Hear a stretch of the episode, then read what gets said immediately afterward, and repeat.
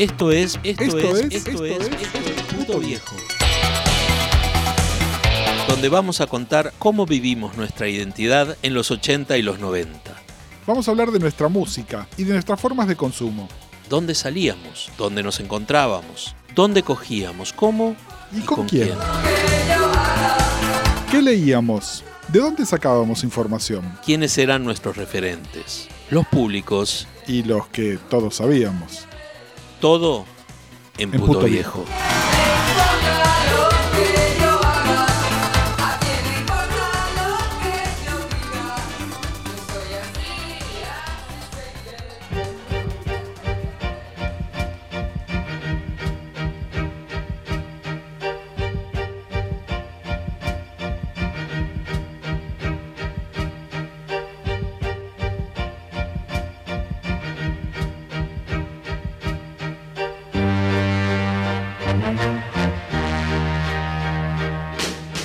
Bienvenidos a un episodio más, que no es un episodio más de Puto Viejo y no es un episodio más porque eh, este aparte de ser el espacio de El Baído para nosotros los putos viejos, hoy es un episodio crossover con un podcast amigo y con un este, invitado que ya estuvo aquí, pero que no es un puto viejo.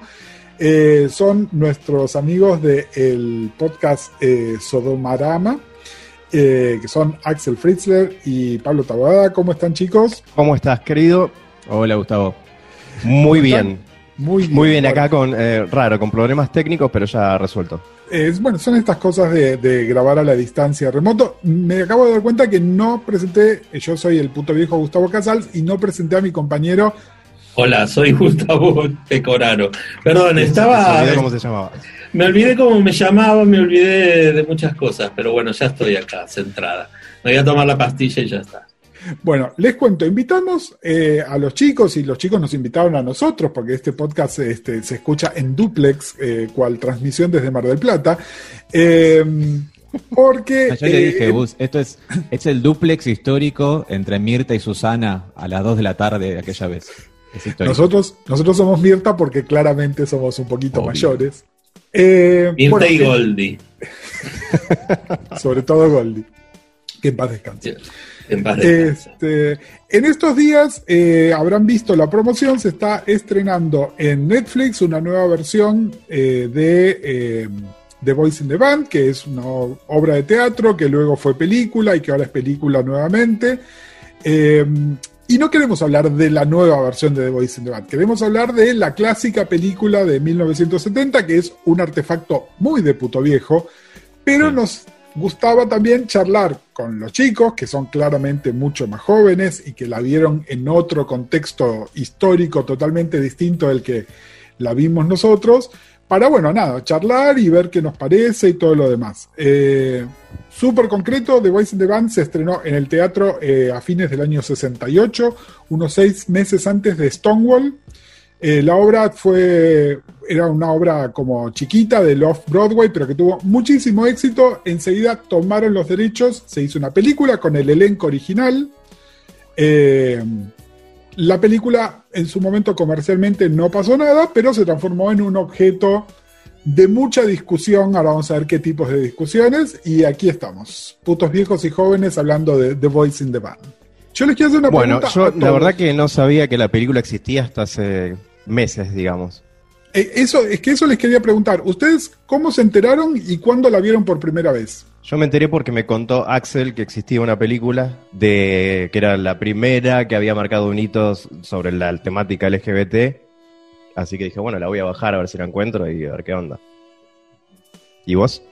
Yo, como te decía Gus antes de empezar, en el backstage, em, lo primero que me vino a la mente fue necesito ver películas, o sea, ¿cuál fue la primera? ¿Cuál primera, primera, primera? Y lo primero que vi fue un afiche no de esta, sino de Sunday Bloody Sunday del 71, que eh, tenía Peter Finch comiéndole la boca a otro chico. Yo dije, ¿qué es esto? ¿Cómo no me enteré jamás de esto? Y en el artículo donde hablaban de esa película, hablaban también de The Voice in the Band. Ahí googleé y dije, ¿esta película qué es esto? De William Friedkin, del director del Exorcista, ¿qué está pasando? Bueno, y la bajé, la vi y me encantó por completo. El, Sí, yo quería, quería decir algo porque eso me parece que también está bueno marcarlo desde el punto de vista de cómo la presentamos a la película, ¿no? Eh, y digo, eh, hoy 2020 la presentamos como una película de temática LGTBI. En aquella Claro. época era una película de putos, Mm. una película gay, eh, indudablemente. Eh, y me parece que eso está bueno porque por ahí habrá gente que la vea y diga o se extrañe o sienta que la película no habla de otras cosas, no habla de lesbianas, no habla de personas trans, no habla de personas bisexuales. Bueno, aunque hay ahí algún Ah, Hay una cosa. temita, algún temita ahí, pero bueno, digo, también es cierto que la construcción de eh, la sigla LGTBI tiene que ver con muchos, muchos años después y que está bueno plantear por qué eh, 1970 este, sale esta película y lo que provoca después a un montón de eh, generaciones de putos mayormente. Pero, Gus, hablando de generaciones de putos, ¿vos cuándo te enteraste de la película y cuándo la viste?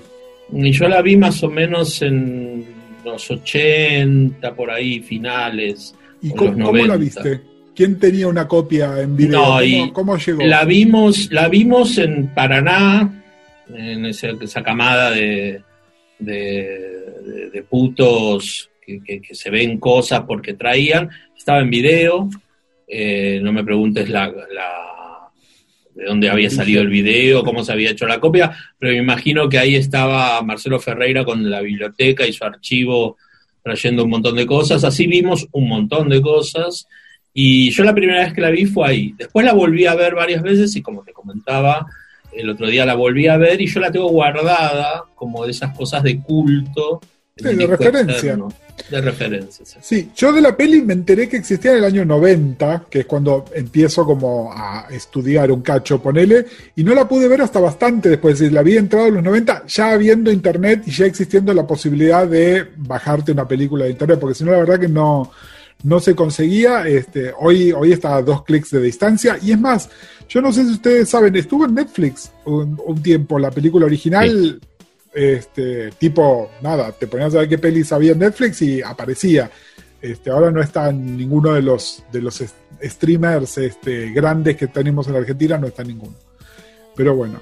Eh, a ver, Axel, vos decías, vieron la peli y les encantó. Ustedes están al tanto de la polémica con la película, es decir, no de la polémica público en general, sino la polémica dentro de la comunidad de varones gays sobre la película.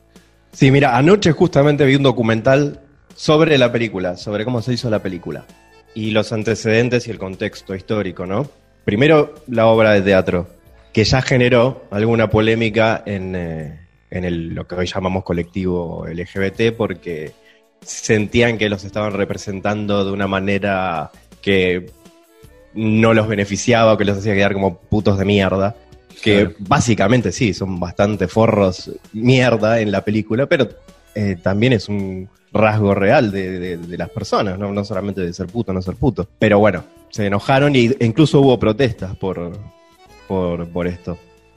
Claro, de hecho, hasta entrados los 80, eh, la película seguía siendo como una peli eh, maldita en el sentido de que se la tenía como mal ejemplo. Y no es hasta mucho tiempo después que se empieza a hacer una, una recuperación de que lo que la película mostraba no solo existía, sino que existía en ese momento y lugar, que es lo que está mostrando. Eh, y una cosa que es importante, ¿no? También lo estábamos comentando fuera, fuera de la grabación. La mayoría para, para fines de los años 80, medio elenco ya estaba muerto y el resto se murió en los 90. eh, y de Sí. hecho uno de los pocos sobrevivientes fue el autor, Matt Crowley, que se murió este año En marzo. a principios de año, ¿no? Pero a lo que voy es, eh, esta es la generación, además, que se perdió en la pandemia, ¿no? Entonces la película, además, en retrospectiva, tiene esa cosa de documento. Bueno, los putos que después, este, que no participaron en Stonewall, ¿no? Porque ninguno de estos estaba tirando un ladrillo en Stonewall, claramente, pero que por ahí estaban por el barrio.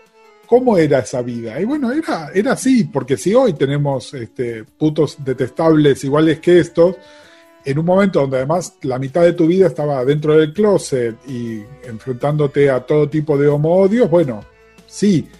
Lo que pasa es que hay toda una cultura que les debe pasar sobre todo si ven pelis de temática gay, lesbiana, fines de los 80, principios de los 90, que era mostrar todas imágenes, todos eran buenos, todas eran una historia, era una historia de coming out que terminaba en una historia de amor. Eh, nadie, nadie se odiaba a sí mismo, nadie se peleaba con nadie y los malos eran los que estaban afuera o los padres o un jefe. Y Claro, lo no cierto es nosotros que- mismos. Exactamente, ¿no? Y a ver, esto es así, en, en- es, de hecho, eh, el buen drama surge del conflicto interno, ¿no? Sí. Eh, de putos o no de putos. Eso es lo más im- impactante para mí de- desde la primera vez que la vi porque no me saco el coso porque escucho con deleite. Eh, no hay no hay ningún tipo de caretaje dentro de la película. Es, es un drama y son putos de la clase social que son, viviendo dentro de, la ciudad que viven y no están queriendo... Además, es- está tan adelantada en ese aspecto. Yo personalmente, ya lo vengo diciendo en el podcast varias veces, estoy harto de que encima sigue pasando, hoy 2020, la película donde el puto de la torta se va a un pueblo lejano a vivir su putez y su tortez y tiene que vivir ahí, es todo como un subgénero dentro del cine LGBT. Eh, Q. Y esto lo veo hoy, esta película tiene 50 años y se, tranquilamente se podía haber escrito el mes pasado, con, no solo con eso, con el hecho de que es tan sincera con lo que es ser puto en la ciudad, sino que además todo lo que le preocupa al puto está dentro de esa película. Todo, absolutamente todo. El, el nivel social, El paso del tiempo. el paso eh, del tiempo, las relaciones abiertas, los tríos, el ser una puta, el ser bi, el ser casado, tapado, mask por mask, el ser afeminado, que encima, además, es, es todo un desafío el personaje de Emory, porque no solo es afeminado, sino que para mí es el más insoportable de todos, no porque sea afeminado, sino porque es el peor interpretado para mí. O sea, es, es un monigote. es un No sé si estoy de acuerdo. ¿eh? Ah, eh, la primera vez que la vi pensé lo mismo, pero ahora que la volví a ver eh, me parece que está bastante bien interpretado. Eh, yo tengo una reivindic yo reivindico la película al principio, la primera vez que la vi, bueno, no tenía mucha idea de un análisis, de si merecía va a ser un análisis para, para llevar adelante algún concepto, porque me pareció un grupo eh, reconocible. Eh, yo reivindico la película por un montón de cosas. Eh, me parece re bien lo que dice Axel, ¿no? Está hecha hace 50 años. O sea, 50, digo. Increíble. Y es una película donde la mayoría, el 80%, 90%, habla en femenino, se trata en femenino. Digo, una cosa que eh, aún cuesta de construir hoy en día, ¿no? Con, con todas las, las pavadas que tienen que ver con, con el plumo odio, o la gente que, que- que odia a, a la- a que hablemos entre nosotras en femenino. Y después, a mí me parece que es una película sobre la amistad. En este caso es la amistad de los putos. Y los putos somos así. Siempre hay una loca mala, siempre hay una loca más hiperactiva. Yo, eh, eh, sobre, sobre Emory, yo estuve investigando. eh, es el único, es- creo que es uno de los únicos actores que no era gay, además Exacto. se llama Cliff Gorman. Este, y a mí, me, a mí sobre lo que vos decís que te parece que está sobreactuado, es lo que a mí me parece que como se tomó cinco, cinco líneas de rash de cocaína y empezó a, y, y es el personaje que no, que se tomó las cinco rayas. Pero Que, que yo reconozco, un, claro, Claro. yo reconozco un puto así. Sí, Eh, que, reconozco está sobreactuando. que, Desde la perdón, Axel. actuación, desde el arte, digo, desde, desde el craft, es- no lo veo mal hecho, no porque no exista alguien así, es, es eso, nada más. Lo que pasa es que el puto exagerado es como una mala actuación. Creo que ahí hay como una cosa. Claro, es, es una forma, es una forma de quiche, de hecho, ¿no? Es este la, la maricona que está sobreactuando y que está, que seguramente en su vida diaria tira pluma, pero que en la reunión social tira más pluma todavía. Es decir, es todo, todo como con una lupa como para maximizar eso y que está buscando un efecto, ¿no? Porque claramente lo, lo está buscando y lo logra. Y ahí lo que me resulta interesante es el contraste entre el- la maldad, entre comillas, de Emory y la maldad de Harold. Harold es malo en serio. Eh, es decir, mientras que Emory es la loca mala, Harold es malo. Harold es, es- es- en términos 2020, Harold es tóxico, es la persona que querés Muy. lejos.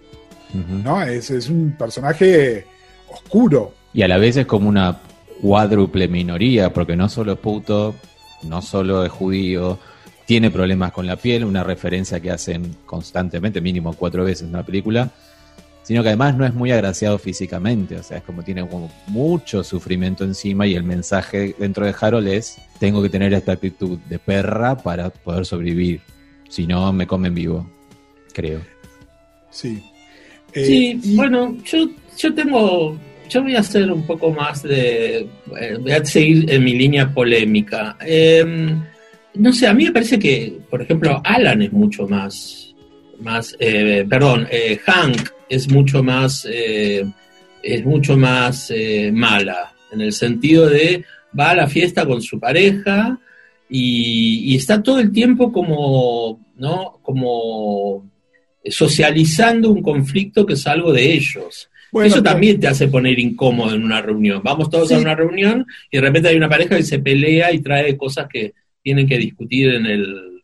Pero acá, en, su casa, por ejemplo. Pero acá es donde me pongo un poco más psicólogo, ¿entendés? Es decir, yo no sé si Hank en un ambiente de otro tipo sería así. Es decir, no me cabe duda de que Harold es así en su vida todo el tiempo. y Hank lo que está haciendo es un acting. Un acting de su complejo de pareja en, en un contexto público. ¿No? Pero, pero yo no sé si Hank es así siempre. En cambio, Harold es como que no, no, no tiene otro registro, es ese. Eh, ¿Te gusta Harold así o no te gusta? Y quiero, con el te gusta o no te gusta, quiero volver sobre algo que vos decías, ¿no? Sobre el grupo de amigos. Y también está la idea de familia elegida, o yo creo que acá más que familia elegida es la familia que te queda, ¿no? Que es este grupo donde está esta gente y todos tenemos una amiga problemática, eh, un Harold. Y es, bueno, ¿qué hago? ¿Suelto a esta persona y la dejo libre en el mundo o me doy cuenta que el único refugio que tiene acá, y aunque reconozco la toxicidad, lo banco? Y creo que es un poco eso, ¿no? Es, esta gente no tiene otra gente más que ellos. Eh, más en ese momento. Sobre todo en ese momento, sí. Sí, sí, sí. Una de las cosas que ayer vi en, una entrevista del autor era que le planteaban en, aquel momento, ¿y por qué no mostrás otro, otro aspecto de ser gay? ¿Por qué no mostrás algo, algo bueno? Y él dijo, en ese momento no había nada bueno que mostrar. Era así. Y bueno, reflejó su... Hay mucho de su personalidad en, los, en cada uno de los personajes, por lo que comenta la gente que, lo, que era amiga de él y por lo que dice el mismo de su vida. Sí, y y además, creo que acá también hay una cosa de. que creo que pasa bastante también, ¿no? El tipo escribió una obra, era una obra, lo que acá consideraríamos teatro independiente, ponele. Eh, y de repente es una película de Hollywood, ¿no? Donde vos también escribís para cierta audiencia. Yo no sé si él pensó cuánto público no gay la iba a ver, ¿no? Y de hecho, si lees las crónicas del teatro, al principio el público que iba era solo público de varones gay hasta que de repente empezó a ser sumamente popular y logró la cosa crossover, ¿no? Y de hecho, ahí es donde va Friedkin y que todavía no era el Friedkin del Exorcista y de Contacto en Francia, pero ya era un director importante. Y hay una anécdota también que dice que Kirk Douglas quiso comprar los derechos también, eh, que al final no, pudo y terminó comprando los de Atrapados sin salida. Eh, pero digamos, generando ese tipo, Kirk Douglas en ese momento era eh, realeza en Hollywood, ¿no? Es decir, entonces, eh, a lo que voy es, eh, yo no sé si el tipo tenía idea, es decir, era, bueno, hago, hago esta obrita donde cuento esta cosa que es mi problemática, la de la gente de mi alrededor, como muy micro, y de repente se la muestro a todo el mundo, y bueno, ahí es donde entran todas estas... Este, estas lecturas diferentes que hay y por supuesto después salió el contingente de el puto correcto a decir, ay no, nos muestran en una mala luz, ¿no? Es un poco. que a ver, creo que en algún momento todos pasamos por eso. ¿eh? Yo, yo, me acuerdo en los 90, me acuerdo, a ver, las discusiones eternas sobre la travesti en tetas encabezando la marcha del orgullo, que al día de hoy la tenés que explicar y el que te dice la marcha no me representa, te sale con esos argumentos. Bueno, sí era la peli no me representa. Bueno, la peli no te tiene que representar, no tiene que representar a todo el colectivo. Es imposible, además es falso decir eso no te representan. Ninguno de esos personajes te interpela como mínimo, sos un mentiroso. O sea, Claro. Sí, Es no, así. y además, además creaste tu propia referencialidad, qué sé yo. Eh, en- en- en- yo sigo insistiendo, para mí está bien, eh, reconozco que en, en- en este crosso- crossover también hay mucho de diferencia de edad, como siempre, como por algo hicimos un, un podcast que era putos viejos y putos jóvenes, ni siquiera putos medios, como habíamos charlado alguna vez con Fran. Y, mm, yo sinceramente no me siento tan alejado de esos personajes y sí por ahí me, me sentí mucho más alejado de, eh, de alguna otra película, eh, no sé, eh, gay, donde todos los personajes son como súper perfectos y tienen todos una vida eh, completamente sin fisuras, donde, bueno, esta película por ahí lo único de lo que no habla de lo único que no habla es de eh, el SIDA, porque el SIDA todavía no había, Todavía no había llegado. existido. Que no, que si vos te pones a, a pensar en los diálogos de la película, eh, vos decís, eh, yo pensaba, no tenían la menor idea de lo que se les venía 10 años adelante. No, era imposible, imposible vérsela venir. Es más, eh, a ver, la película que hay que mencionar, si bien no es el tópico de esto, es Cruising, ¿no? Cruising es otra película de William Friedkin, Friedkin, que es lo más heterosexual del mundo, ¿no? Tipo mujeriego, qué sé yo, y dirigió dos de las películas de temática gay más icónicas de todos los tiempos. Eh, Que encima repite actor en las dos. claro, En Cruisen también está un actor de acá. Entonces, eh, y de alguna manera, Cruising sí tiene esa, esa especie de moralina, ¿no? De, bueno, ustedes se la buscaron, que en ese caso es, Los bueno, ustedes asesinos. exactamente, y termina siendo, bueno, ustedes se buscaron la plaga también. Pero fíjate cómo eh, casi 10 años después el tipo dirige otra película donde todavía esto era un punto ciego, porque realmente no había manera de verlo, y bueno, nada, eh, no hay... un Bueno, pero si vamos a, de al- eso al- que haya al poco de la historia, dentro de la dinámica, grupos de amigos, putos, solo putos, ¿no? Una torta quizás, pero a mí se me ocurren otros dos ejemplos y uno de ellos tiene que ver con SIDA, que es Long Time Companion, Sí, no me acuerdo el año, pero creo que es fines de los 80, 89. y The, The Broken Hearts Club, que es una película muy chiquita del año 2000, creo que es, que también tiene un grupo de amigos, cada uno con su onda, cada uno con su forma de ser, uno afeminado, uno más o menos no agraciado físicamente, uno que es hermoso, y ese tipo de cosas. Pero no, no, no puedo entender por qué no hay más películas así. No te pido un elenco coral, que es lo que va a hacer Ryan Murphy, pero dinámica, dinámica de amigos, dinámica de amigos y grupos de amigos que no tengan que necesariamente terminar mal o morir de sida o, o- o, no sé, o ser un asesino, ese tipo de cosas. No, solo hay tres ejemplos. Sí, igual, a Vos, ver, vos decís, perdón, Gus, vos decís eh, que haya, por ejemplo, eh, gente heterosexual o lesbianas en esos grupos. no, no, lo está diciendo No, no, que no, no, no. la dinámica del grupo, pero sin un conflicto tipo alguien se está muriendo. Que Sin, es, bueno, tragedia, claro. El tema es, eh, en general, esto tiene que ver con, el, con, con la ficción que se elige filmar y se elige poner en teatro. Si no hay un conflicto, puedes hacer una serie por ahí, pero la obra tiene que terminar en algún momento, ¿no? Es decir, si un un episodio de Friends en, eh, en el teatro o como una película no funcionaría porque no hay Ya, tensión. pero ¿por no hay qué tensión me voy al carajo quizás? Pero ¿por qué no se puede? ¿Por qué no se logra? ¿Por qué se intenta con Looking y es algo aburridísimo? ¿Por qué Ah, se man, intenta... Tampoco es aburridísimo. ¿Cómo Es aburridísimo. Sa- sa- sacarle el sexo, sí. sacarle el sexo a Looking y es inmirable. Es aburrida. Claro. Incluso la película, todo, todo es Y aburrido. bueno, Axel, a ver, ¿te podés animar a escribirte algo? Pone- bueno, ¿por qué no? Ponele. Pero digo, ¿por qué ni siquiera se intenta? Ni siquiera se intenta algo similar. Lo Bueno, que pasa ver, es que, mira, hay algunos productos dando vuelta. En Netflix hay alguna cosa. Digo, por, no es película o es otra cosa, ¿no? Pero no, no hay una cosa que, se, está- que yo nunca la vi, pero que está puesta en, en Netflix que se llama El Barco del Amor, que es la filmación de un crucero de maricas, todas divinas. Ah, lo vi, me pareció de, de Digo, terror, a mí no me da ganas ni de verla. No, sea, no, no, no, no lo veas. o sea, no, es ni de verla. de tiempo. diga- digo, no es. Y probablemente, qué sé yo, no sé, Queer Eye eh, puede, puede significar algo así, otro grupo de amigos, pero tiene más contenido. En, realidad la, la Bueno. telenovela gay es queer a folk. Eh, a ver, Sí. es eso, ¿no? Es lo, Pero lo tiene un más montón de conflictos, digo. Bueno, pero porque si no, no hay serie. Ahí está el tema. No, no, nadie miraría una, una, ficción que no tiene algún tipo de tensión dramática, a menos que haya otro tipo de cosas. Pero piensen en, en nada, por eso las series son, es un policial, o es un drama histórico, o alguien se está muriendo, porque si no, no, no hay tensión. Y acá, y acá me parece interesante traer la obra mete este elemento de tensión dramática bastante pelotudo, que es el jueguito del teléfono, que en realidad solamente cumple la función de patear el avispero, ¿no? Es tipo, bueno, ¿cómo podemos hacer que estas maricas se peleen media hora más? Bueno, hacemos el jueguito del teléfono. Que para mí es la, la falla de la obra, ¿no? Es la falla del texto original. Es, me parece una situación hiper forzada, que bueno, sí, obviamente después saca como el, las características más eh, nuclear de cada uno de los personajes, ¿no? Pero. ¿Sabes si en la obra se corta la luz? Sí.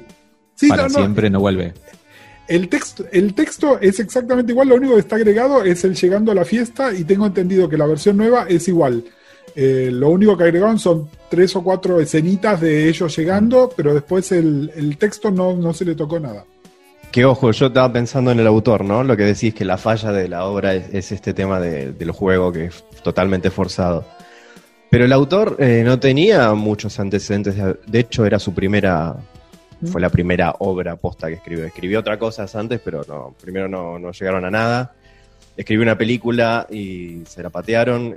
Eh, escribió alguna, una cosita, un, un sketch para el show de Betty Davis, eso, una modificación hizo, nada más. Vos me contaste que tenía una dinámica muy fag hag con Natalie Wood. Sí, sí, sí. Sí, fueron amigos. o sea, ella lo ayudó muchísimo a llegar a, Eran amigos, a, escribir para Hollywood. Sí. Bueno, y cuestión es que el tipo, eh, quizás, digo yo, fue, esta fue su joyita y su cosa innovadora que hizo, pero quizás no era tan talentoso, porque después escribió otra obra y fue un desastre, en la crítica y en eh, el público. Y después de eso, desapareció el tipo, se, volvió alcohólico y desapareció de la faz de la tierra hasta que mm. Natalie Wood lo trajo de nuevo a Hollywood. Exactamente, y fue el productor ejecutivo de Heart to Heart, que era la serie de los Hearts. Acá se pasaba los domingos a la noche después del programa de Tato Bores, una serie con Robert Warner y, y Stephanie Powers, que tuvo súper éxito y eso lo hizo rico, básicamente, ¿no? Es decir, tipo se murió con un dinero importante, no por The Voice in the Band, sino por trabajar en, una serie con estrellitas de Hollywood. Nada, bien por él, ¿no? a favor de que la gente haga plata, siempre. Sí, es raro, eh, está bien, puede ser que no haya tenido, no. por ahí le pegó con eso porque era una cosa que tenía muchos elementos de su, de su vida cotidiana, o por ahí construyó la obra a partir de un personaje que sería como él, pero bueno, 50 años después estamos hablando de, de esa obra. Era lo mismo que dijo el, tipo. Ayer vi la, entrevista, una entrevista que era bastante reciente, y él dice: No puedo creer que 50 años después estemos hablando de esto. Yo lo hice porque fui a un cumpleaños y ahí se inspiró. En, su entorno, que eran sus amigos. Y... Es, como dije antes: 50 años después estamos hablando de esto porque no hubo otra similar. Y porque siguen habiendo estas relaciones, este, este tipo de amistades, no tan exagerado me parece, pero bueno, sí. Aparte es genial que la remake, lo que va a ser, la que ya hizo Ryan Murphy, que produjo, primero que la dirige Joe Mantelo, que eh, me saco el sombrero porque es siempre lo mejor de lo que hace Ryan Murphy es Joe Mantelo, las escenas de él. Pero además las credenciales de Joe Mantelo en teatro enormes. Por eso, ah, eh. Em, pero no solo eso, sino que además no hizo una versión 2020 trayendo la época, la historia de esta época, la dejó allá con el juego del teléfono, que además o sea, yo vi muchas películas del 70, 71, se recién se inventaba el servicio de contestador, entonces que es como clave también en un momento que haya un contestador, pero ese servicio de contestador, no la máquina. Claro, una operadora que te recibía el mensaje y después se lo daba. O sea, que esos detalles tontos y también obviamente los pantalones Oxford apretados, así le vemos el culo a los actores, que esos detalles se, hayan, mantenido, me parece. Es que si no tendrías que cambiar todo. ¿Cómo haces para adaptar el juego al siglo Ryan Murphy es capaz. Ryan Murphy es capaz de arruinar todo. No, pero espera, porque yo acá les traigo el contexto teatral que este, este, yo, estoy casado con una sucursal de Broadway, acuérdense. Eh, lo que sería el Argentores de ellos, cuando vos haces el revival de una obra, no le podés tocar una coma al texto. Podés cambiar todo lo demás Es decir, podés cambiar las luces, el vestuario, eh, podés cambiar hasta el género de los actores, pero al texto no se le puede tocar un punto. Es más, si los actores se equivocan la letra, a la tercera vez que se equivocaron la letra, tienen que pagar una multa. Porque el texto es. improvisar, nada. Exactamente, es decir, el concepto de morcillear no existe. Es decir, el- a- los actores argentinos se morirían de hambre en Broadway todos Sí. porque el, texto es intocable. Entonces, vos querés hacer un revival de The Voice in the Band, si lo querés hacer en el 2020, tenés que demostrar que es el 2020 sin tocar una línea del texto. Y hay un montón de cosas, obviamente, es decir, hoy sin teléfonos celulares la obra es inconcebible. Entonces, y es por eso que lo tuvieron que hacer así. Pero justamente por eso la eligen también, porque bueno, tiene el valor de documento. Tiene el valor de documento y acuérdense, los putos de esa edad se murieron. Es decir, los que quedan, porque incluso Murphy, Murphy tiene la edad de Peco, ¿entendés? Es un tipo joven, es un puto viejo ahora, pero en los 80, en los 90, eran nenes todavía, eran muy Sí, jovencitos. hay una cosa que está buena, que, que, que la tome Murphy y todo esto, que va a ser un boom, probablemente, o casi seguro, y que espero que eh, el autor, Matt Cromley, ten- tenga un- algún heredero del bien y que pueda disfrutar eh, este, las regalías, porque, bueno, no sé cuánto habrá pagado por los derechos, pero me imagino que, que No bastante. sé si entra dentro del combo Ryan Murphy de Netflix. Que, Entra. eh, Entra, si sí, quiere sí. más detalles, está el video de Gus Casals en, en- en YouTube. Un gran admirador de. Por Ryan Murphy. por partes, por partes, por partes. Pero quizás si no está ahí, hace bastante plata, le- como es el, No. el viudo de Matt. Algo. No sé, ojalá que tenga viudo, algo, una, una amiga, Sí, pero una del- amiga que le haya o, a- dejado. o alguien, o, o alguien del bien, viste, que no que le quede al sobrino o a la sobrina que, que pensó siempre que fue un puto de mierda o lo que sea, Y otra cosa que me, me, me gusta de la remake, que es- no solo son todos gays, los actores, sino que además dos fueron pareja, ya, Sí. que son Andrew Ramos y Zachary Quinto. Entonces me parece loquísimo eso. Y son gays fuera del closet. Es decir, no, son todos gays abiertamente gays, que eso también es importante. Y varios de ellos son celebrities lista A posta. Es decir, ustedes por ahí leen el cast y no lo vean, pero cuando vean, y en la obra está Sheldon, y está Sí. Spock de las películas de Star Trek, y el elenco es muy importante, muy importante, y creo que nosotros ya naturalizamos que estos actores estén fuera del closet, ¿no? Como, ah, jeje, en el momento en que se hizo la película era impensable, ¿entendés? Era que, este, no sé, que, que Dustin Hoffman estuviese fuera del closet, ¿no? Era, era una cosa impensable. Sí, la verdad que sí.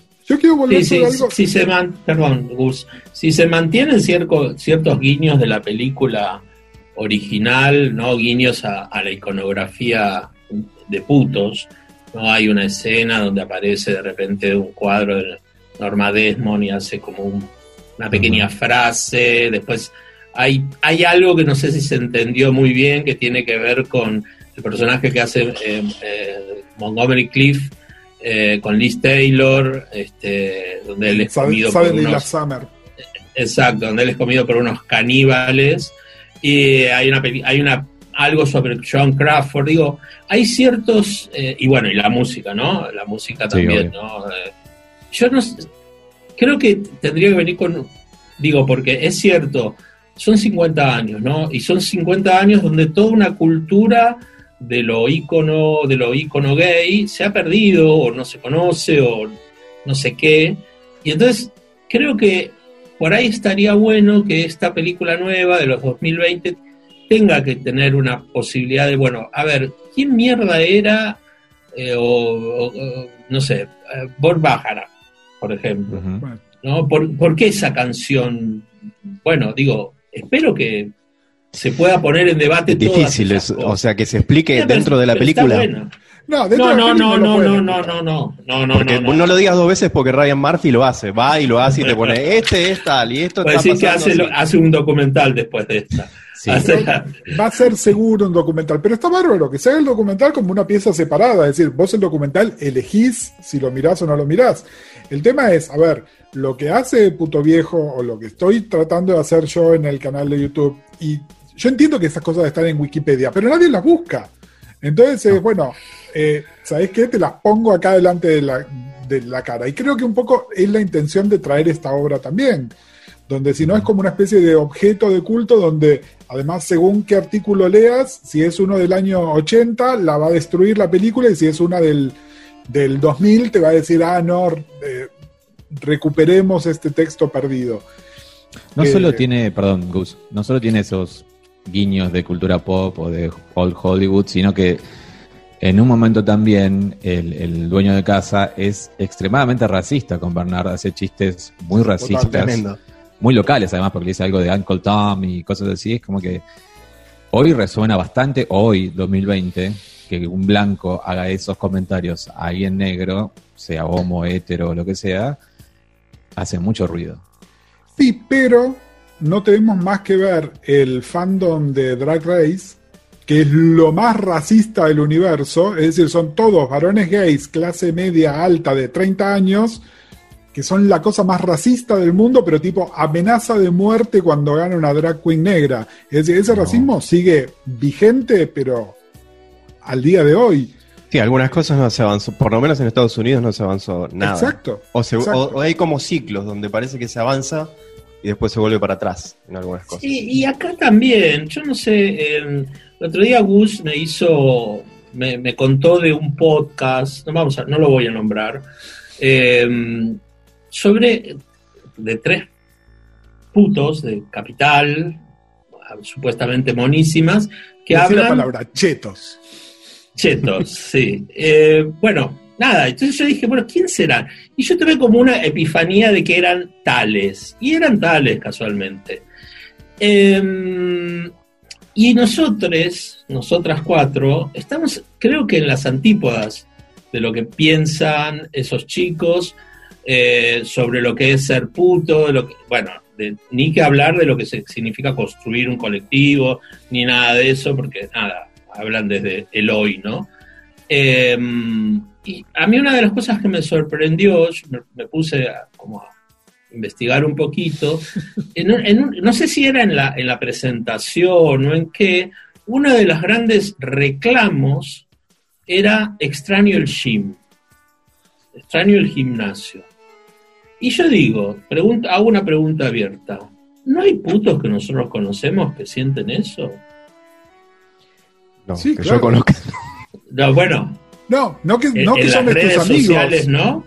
En las redes sociales, obviamente, sí. ¿no? Bueno, Bueno, chicos, el follow paja existe. To- todos tenemos alguno ahí que, que- que admiramos, pero que es, pero quédate callado y Sí. seguís sacándote fotos y no nos digas nada, claro. No, pero Ay, yo ay, a lo que voy es, digo, si, si cuando yo digo esto, alguien me puede decir, ah, estás estigmatizando a los chetos y no sé qué. No, no, perdón, o sea, no es una cuestión de estigmatizar. Digo, que hay conceptos eh, diferentes en cómo nos interesa a nosotros involucrarnos ya desde lo político, desde lo ideológico, en esto que es un colectivo, no es un colectivo solo porque cogemos. No somos putos solo porque cogemos, también es una cuestión política. Digo, somos visibles, eh, tratamos de hacer alguna cuestión cultural que tenga que ver con lo puto, este, vamos a mirar una película de hace 50 años para ver cómo va a ser la versión 2020. No muchos van a hacer eso. No. Se No. van a quedar con la de los 2020. Pero Claro, bueno, pero yo creo que en ese, perdón, en No, que no. Ryan Murphy de alguna manera trae a estas nuevas generaciones estos productos que son bien comestibles y que yo no sé, tengo la esperanza de que esto despierte esa curiosidad, ese interés para ver de dónde salió todo esto. Yo, yo creo que sí, ¿eh? Yo creo que sí. Es decir, eh, esto es histórico, la intencionalidad del artista y el resultado. A ver, Mac Crowley esto, hizo esta obra sobre sus amigos, que ahora es una gran producción, un servicio de streaming, que era algo que era imposible de conceptualizar cuando él escribió la obra.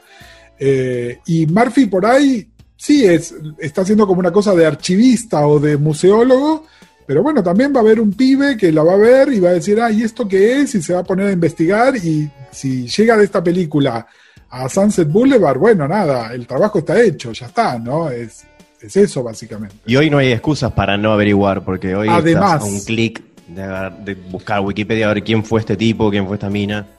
Pero hay de todo, hay de todo en la audiencia. Les quiero hacer una pregunta sobre la película, eh, que es eh, las edades relativas de los personajes y cómo se ven versus cómo se ven con sus edades relativas, que son todos más grandes en general los que van a hacerlo ahora, y que podrían ser los hermanitos menores de todos esos, ¿no? Ahí hay una cosa que justo que lo que decíamos del, del gimnasio, sé yo, pero hay una cosa del, del cuidado personal y de cómo vivimos la vida y qué es lo que elegimos mostrar, que creo que es bastante llamativo, ¿no? Es decir, en la película podrían ser todos cuarentones y se supone que están cumpliendo 32. 32. Era o 30, sí, Exactamente. 32. 32 se hablaban de vejez. Digo, Claro. atrevidas, locas, maleducadas. o sea, Pero ¿quién no lo pensó eso? Todos lo pensamos eso. Pasás Claro, los 30 bueno. y decís, Se terminó la vida. terminó Sí, la pero vida. créeme que cuando llegas a los 50, No, los 30 es tipo. yo te puedo asegurar Ciela. que. Yo te puedo asegurar, yo puedo ser una tarada o una frívola, pero a mí me pegó la campana en los 50. Hasta ese momento, en los 50 fue como, opa, 50. Y ya es como, ya tengo 55, o sea que, digo, me, me parece que los, los 30 de aquella época, no sé qué significarían, porque no lo sé qué significarían. Lo que yo te puedo decir es que se los veía bastante hechos pelota para ser jóvenes. Salvo, Sí, salvo, salvo- salvo a- al que va a ser, eh, que, que decíamos eh, hoy, ¿por qué eh, Donald? ¿Por qué Donald, este, salvo Donald, que incluso tiene algunas eh, escenas, algunas imágenes de tomas de, de- Del detrás, culo. De culo. culo, exacto, con un muy, bien, un muy buen pantalón.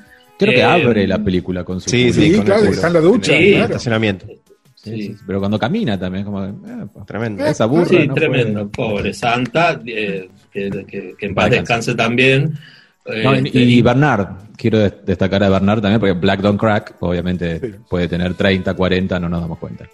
Exacto. Bueno, ese chico, eh, cuenta el autor, que no era ni siquiera actor, era modelo. Y así lo, lo consiguió. Y, el, y después desapareció de la faz de la Tierra. Nadie sabe dónde está. Literal. Nadie vivo, puede eh. hablar con él. Pero es que Está hay vivo. una, maldi- hay, Está una, vivo.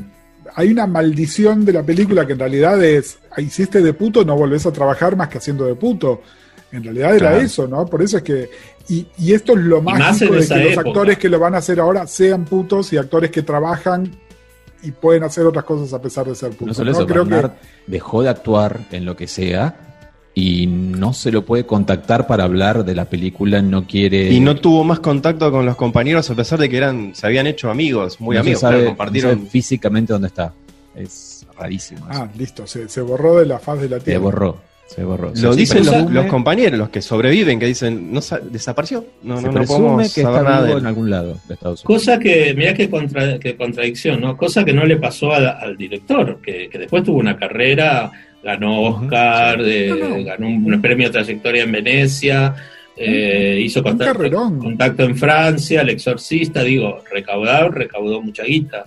Ahora, rarísimo, ¿no? Esa cosa ecléctica que tuvo el tipo, porque, bueno, como decía Gus, eh, para nada este, ligado a una orientación sexual este, disidente y sin No, embargo es bien por William. Friedkin. En realidad es nada. Yo les súper recomiendo, no tiene nada que ver con la película, pero hay un documental sobre el exorcista, sobre cómo se hizo el exorcista con Friedkin, que es maravilloso. Lo vi en, en el Festival de Mar del Plata el año pasado. Y es una entrevista y encima te das cuenta que es el tipo más culto sobre la Tierra, ¿no? Es decir, el tipo te tiene una referencia a la ópera, a la literatura, a la historia del cine. Y el tipo lo vio todo y lo hace con autoridad y no canchereándote, sino que te das cuenta que claramente alimentó su obra todo eso que, que vio, ¿no? Y este, nada, lo, lo, A mí lo me gustaría hacer-. Me gustaría hacerle una pregunta a Pablo y a, y a, y a, y a Axel. Axel. Eh, Axel. Axel, sí, bueno. Casi. que hablamos tanto de Alex. Mira que abandona, abandona el móvil, ¿eh? ¿Cómo, cómo era Axel? Este, Hildemar. Hildemar. Hildelmar. Eh, no, que tiene que ver con esto, porque me- por esto, ¿no? Esto que hablábamos de gente que por ahí ni va a ver la película o gente que ni siquiera va a hacer a un clic de distancia ver quién mierda era el director o alguno de los actores.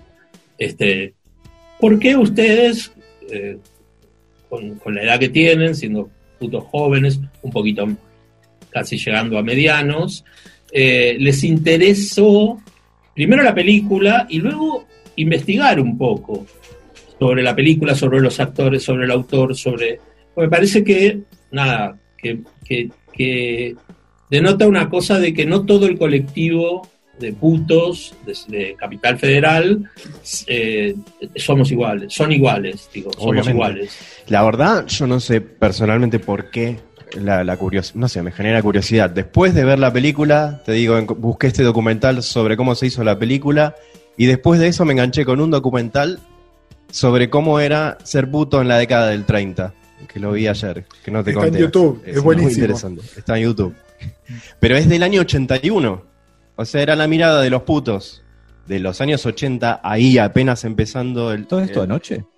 todo esto anoche. Viendo, eh, hablando con ¿Dormiste como- viejitos, que ya eran viejitos, de, la, de que habían vivido ser puto en la década del 30. ¿Qué sé yo? Me gusta saber cómo, de dónde carajo salimos. Por mi parte, me primero me sorprendió lo, lo vieja que es la película. Entonces dije, no- primero me sorprendió que nunca escuché sobre la película. Dije, ¿cómo? ¿Qué? Sea, eh, eso es lo peor. Es como que uno es soberbio a veces y dice, me las sé todas, me las sé todas. Y de repente viene, mirá, 1970, nueve putos en un departamento. ¿eh? ¿Cómo no me enteré? Después la historia. La historia me, me llegó. De hecho, me llegó la primera vez que la vi, ciertas escenas, y la segunda vez que la vi, otras escenas. Sobre todo el final, ese ataque de pánico que tiene, que tiene el protagonista, y después. Eh, lo, no sé, antes me había pegado más por el lado de cuando hablan de una relación abierta, cuando hablan del trío, entonces me, pega por todos lados. Y después el hecho ese, que, es lo que decía Gustavo, esto yo sentí que lo tenía que ver más gente, lo tiene que ver, todos los trolos tienen que ver esto.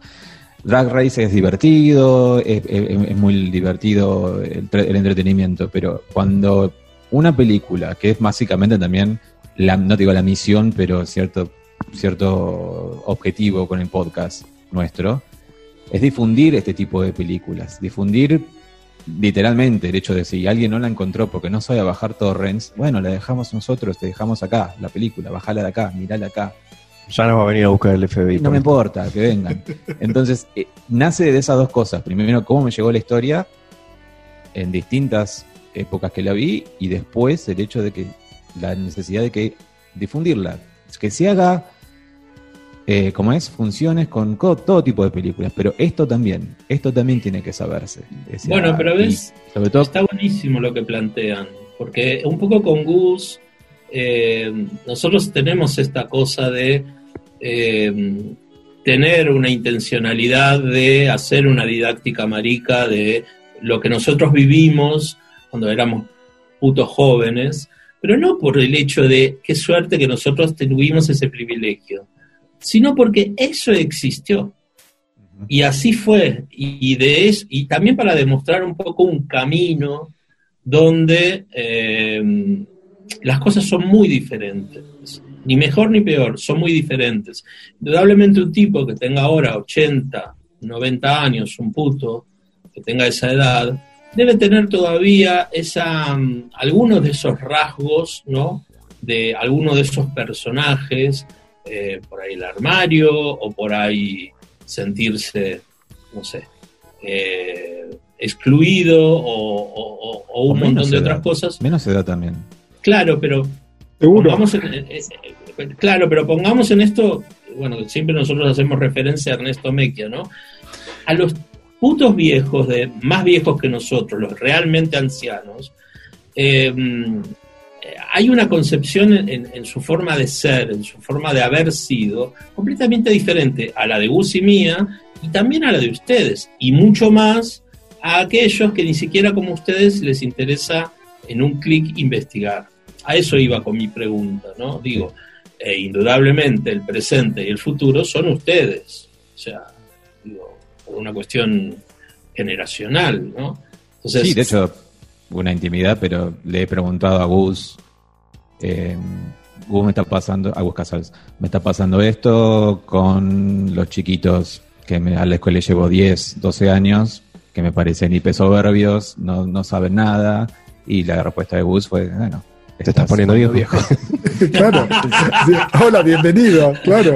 Claro. Es como que chiquito. Me di cuenta más que nada este año, y no quiero ahondar en el tema porque no vamos de tema, pero se cumplieron 10 años del matrimonio igualitario y me llamó la atención en muchas cuentas, de incluso de influencers que ahora son todo gays, arcoiris, qué sé yo, yo diciendo dónde estaba hace 10 años. Estaba con Pablo en la plaza, ahí, que hacía frío, no había nadie porque hacía frío.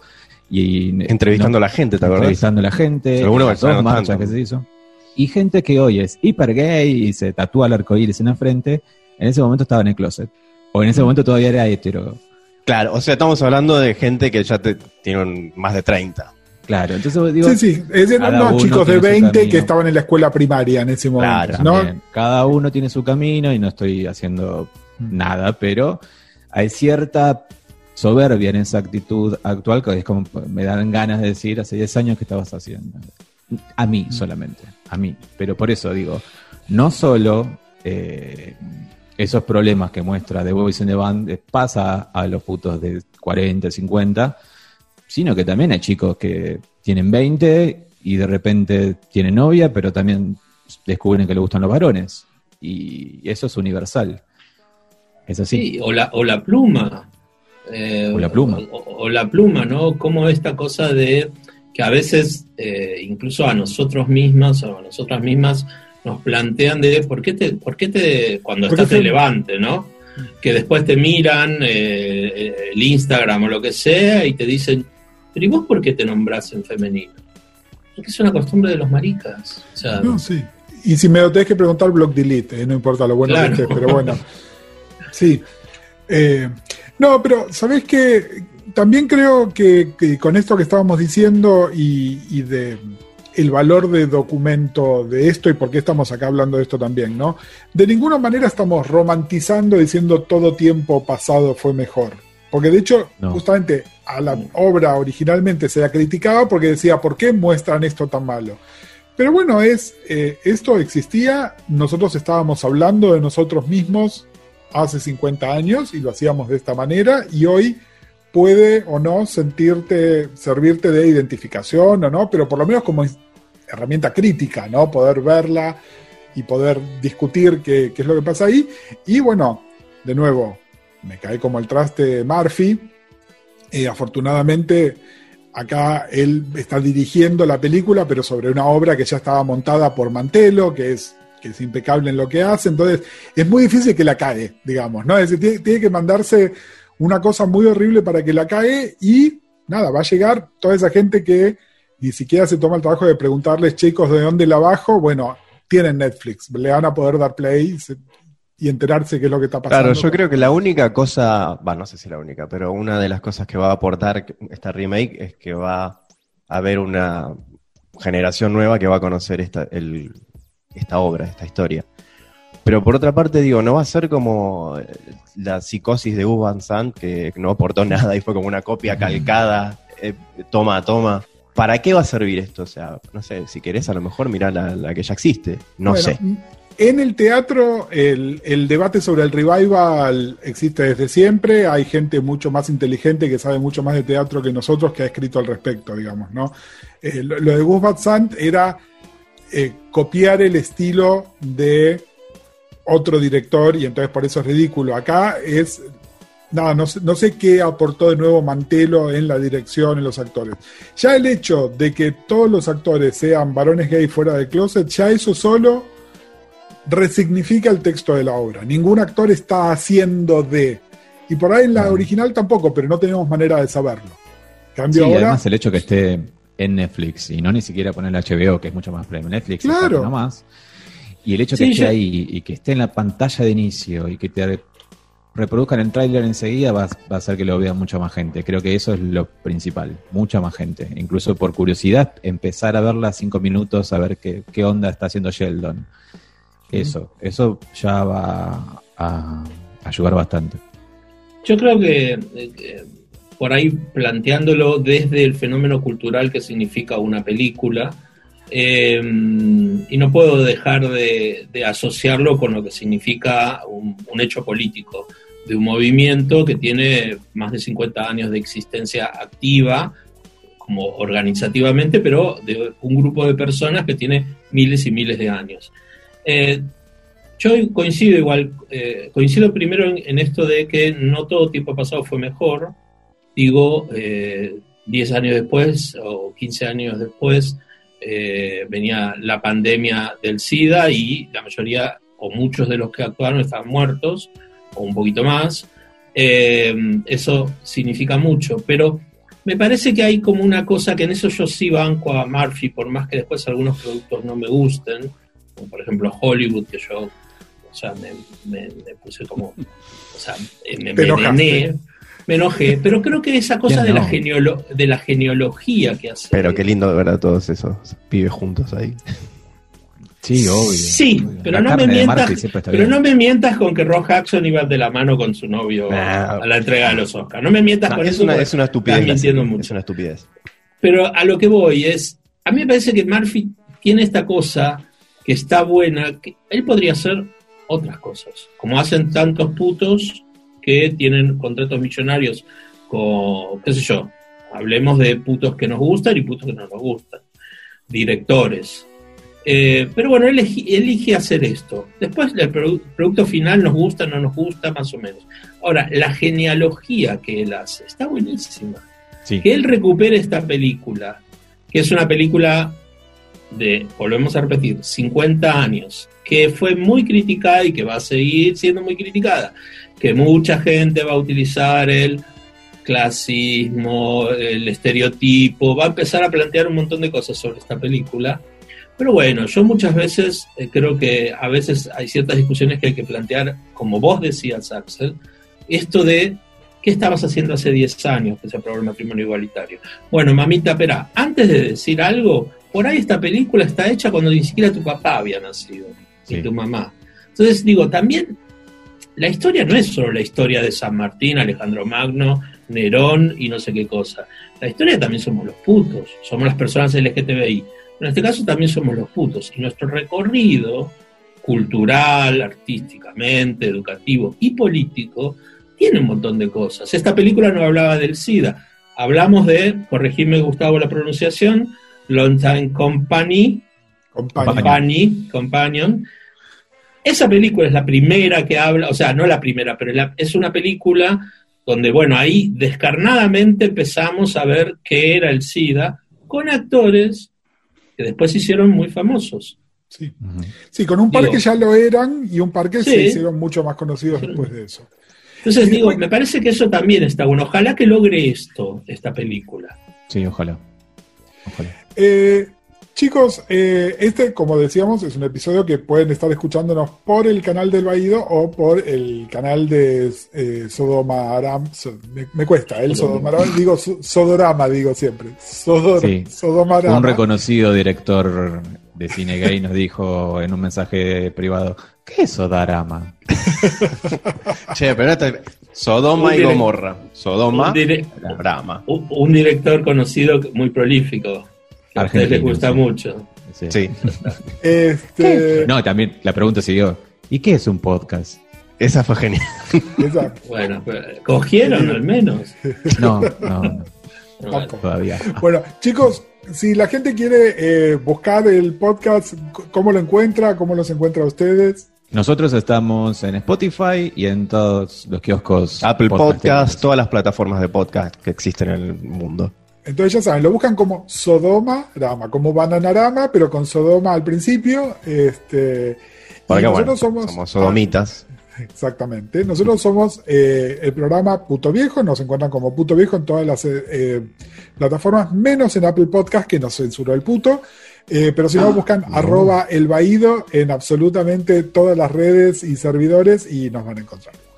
Así que bueno, nada, muchas gracias. Vean The Voice in the Band la vieja, vean The Voice in the Band la nueva y después nos comentan.